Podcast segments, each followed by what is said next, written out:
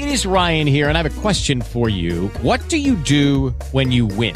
Like, are you a fist pumper? A woohooer, a hand clapper, a high fiver. I kind of like the high five, but if you want to hone in on those winning moves, check out Chumba Casino. At chumbacasino.com, choose from hundreds of social casino style games for your chance to redeem serious cash prizes. There are new game releases weekly, plus free daily bonuses. So don't wait. Start having the most fun ever at chumbacasino.com. No purchase necessary. VGW Group. Void were prohibited by law. See terms and conditions. 18 plus.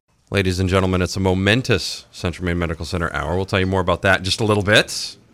Chuck Gill will join us in the final segment. Right now, Dr. Dervilla McCann will join us, cardiologist and chief of Central Maine Healthcare's Population Health Initiatives. That is a mouthful. Dr. McCann, how are you? I'm really well. Thanks for having me. Thanks for uh, thanks for being in this morning. Really appreciate it. Um, and braving the braving the rain. I assume you took a canoe in this morning. Yeah, or- paddled my way in. Yeah. Yeah, that's, you got to do what you can. You really do. You really do. Um, let's talk a little bit about population health improvement. Um, I, I may be able to figure out what this means, but what is PHM? Well, um, it's it's a phrase you're going to hear more and more of as we progress over the next couple of years to a different form of of healthcare. You know, healthcare is one of those things that most people think of as a one-on-one experience. You go to a doctor, the doctor sees you, examines you, tells you what's wrong, and you and you leave.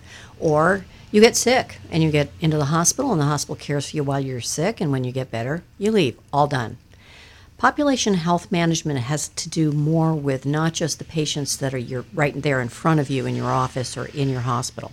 It's the whole population from which that patient came from. Where do they live? Uh, what's the health of their family, of their community, of their county, and of their state? So the population, the, the, the real kicker for me, the, the challenge is picking a population. Which one do I focus on? Because you could pick a population of diabetics or elderly or pediatric patients, or you could pick a county or a town, or you know the Indian nation or some other group that is perhaps need in need of advocacy or has worse health, worse health outcomes.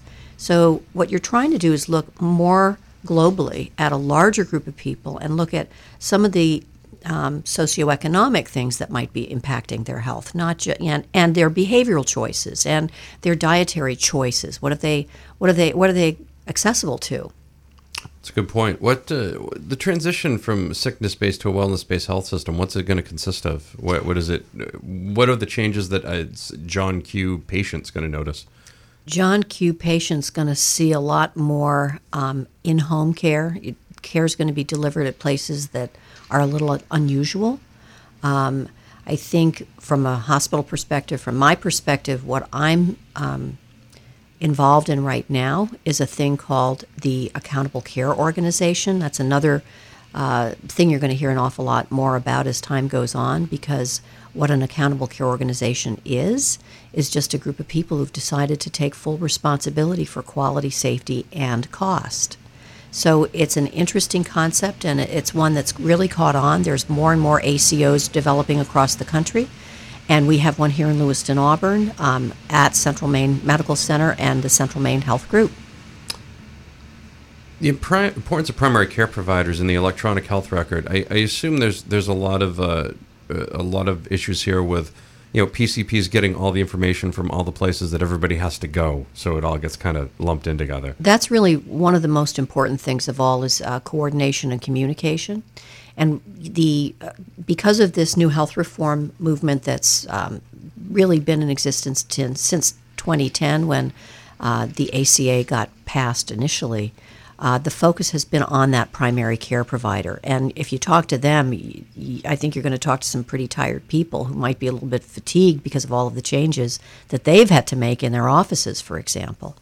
But um, the electronic health record is just one tool that we can use to coordinate and communicate better between providers. It's a very critical piece of what we're trying to do to streamline and um, kind of uh, make sure that everybody can talk to everybody else in that whole healthcare continuum. Talking with Dr. Dervilla McCann, cardiologist and chief of Central Maine Healthcare's Population Health Initiatives. She'll join us for another segment here coming up. Chuck Gill will take segments two and three today. It's going to be an eight innings. It's going to be a two inning save for, for Chuck today. You're listening to The Breakfast Club on Z1055. Three. It's a three inning save. Good. Well, we'll find out. 814, 54 degrees on the Z. Oxford Networks, now offering cloud based technology services. Matty B with you here on a Friday morning. Chuck Gill will join us in segment number three and number four today. Final segment with Dr. Dervilla McCann here, cardiologist and chief of Central Maine Healthcare's Population Health Initiatives. You know, I want to wrap up the, the first segment a little bit. What are uh, some of Central Maine Healthcare's uh, PHM goals, and uh, how are you guys implementing the strategies? Well, first of all, our goal is to be a model for the entire country. Uh, probably, and, I, and we can do it. We have some extraordinary talent at the hospital, and some of the most caring um, and dynamic people um, that I know. And that's what makes this so f- much fun. That's why uh, I came back and started working in this new position. The, the hospital is positioned in an interesting way. It's the right size, and it's got a lot of the right community links to make it a real community leader. And those links are terribly important. One of the goals that we have as a as a medical system is to take care of people from really the time they're born till the cradle to grave and to fill in the gaps and not let people fall through them to really prevent illness, to promote wellness. It's a shift from care that's directed in an emergency to someone who's, you know, at death's door, and instead try to reach the community in unique, innovative new ways uh, that helps them stay healthy and make better healthcare choices and influences not just the sick people, but the people who could be sick to prevent that and to just promote wellness and get ourselves into a different place as a community. Let's talk a little bit now about women and heart disease. I, I think this is one of those things that some people do know, some people don't know. Uh, number one killer of women causes one in three deaths. Right. It's not understood by women themselves, unfortunately. You know, women often are the um, the voice for the family and the, the directors of healthcare choices for the family, but they will frequently, if you look at the numbers, when women have heart attacks, they don't get to the emergency room as quickly as if their significant other is having a heart attack. In other words, men seem to recognize the um, symptoms of heart attacks and know to get to an emergency room and will get there quickly enough so that they can have their heart attack interrupted with a procedure called an angioplasty. It's a really that's the cutting edge state of the art these days about how you treat most uh, serious heart attacks. Women, on the other hand, tend to assume that the symptoms are something else and delay their entry into the health system. And that's very unfortunate because, in the case of a heart attack, what we say is time is muscle. Heart's a big muscle, and it's very, very sensitive to the lack of oxygen. So the minute a heart attack happens, cells are at risk to die, and the longer you delay, the bigger your heart attack becomes. So one, I think if I'm going to leave your listeners with one message, uh, it's when you have chest pain and you think you might be having a heart attack, don't be shy about that. It's time to move very quickly to a center like Central Maine Medical Center to get attention that you need and the necessary tools to be used to save your life. Let's talk a little bit about the silent heart attack. Well, uh, you know, most people think about heart attacks as crushing or sharp or stabbing pain in the chest, and, and that's wrong on a few uh, on a few levels. Most of the time, when people are having heart attacks, what they complain about is a dull ache or a squeezing sensation, and sometimes it's in the chest, but sometimes it's in the arms or the jaw. Uh, and a lot of times there are no symptoms at all. And that's really unfortunate. And the individuals who are most likely to have a silent heart attack are diabetics. That's a double whammy. Um, diabetes is more likely to lead to cardiovascular disease in the first place and worse cardiac disease when it does develop if you're a diabetic. Um, but um, it's not just diabetics who have silent heart attacks. Anybody can have a heart attack and just not know it, or simply think that their symptoms are from a pneumonia or a bronchitis or an upset stomach or, you know, that pizza I had last night for dinner. That happens all the time. Very important for women to take control of their health as well. Always, always. Um, and I think uh, education, like what you're allowing me to do now, is very important to let women know that they are at real risk for heart attacks, just like their male counterparts. We are talking with Dr. Dervilla McCann, cardiologist and chief of Central Maine Healthcare's Population Health Initiatives. Dr. McCann, thank you very much. It's been a real pleasure. Thank you so much, and don't get wet. I, I try not. I'm going to stay in here and avoid that as much as I can. Great. Two more segments of the CMMC hour coming up. Chuck Gill will have both of them. You listen to the Breakfast Club on Z1055. It's 827 and 54 degrees. Go from ordinary to extraordinary at Allure Hair and Nail Studio in. Z1055. Chuck Gill is in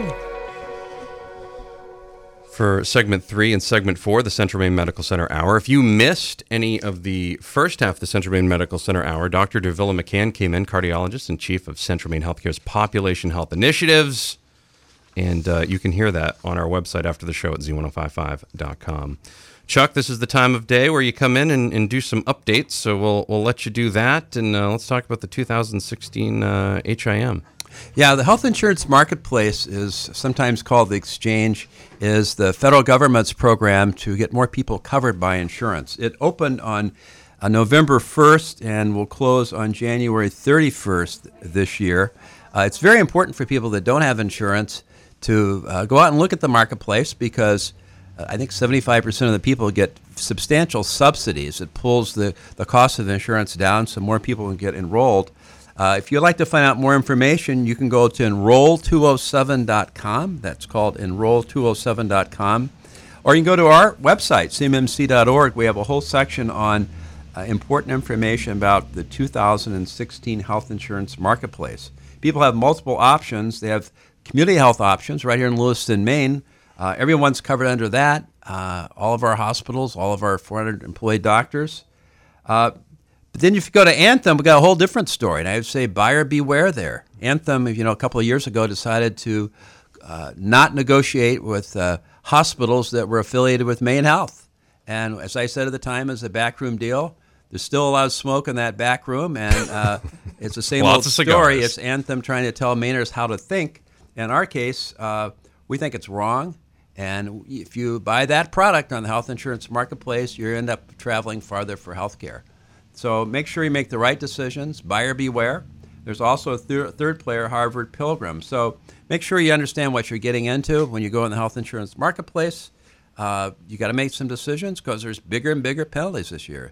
Penalties are in the six, seven hundred, eight hundred dollar range. So uh, it will cost you if uh, on your taxes if you're not uh, covered. So a lot of good things happening on the health insurance marketplace. The second thing I'd like to talk to is really an extension of what Dr. McCann was talking about it's important for people to take uh, responsibility of their own health. So we've started a program this summer called Real Men Wear Gowns. And there's a number of TV spots we've run, and we are starting now in phase two of this project in the area of cardiac and vascular health.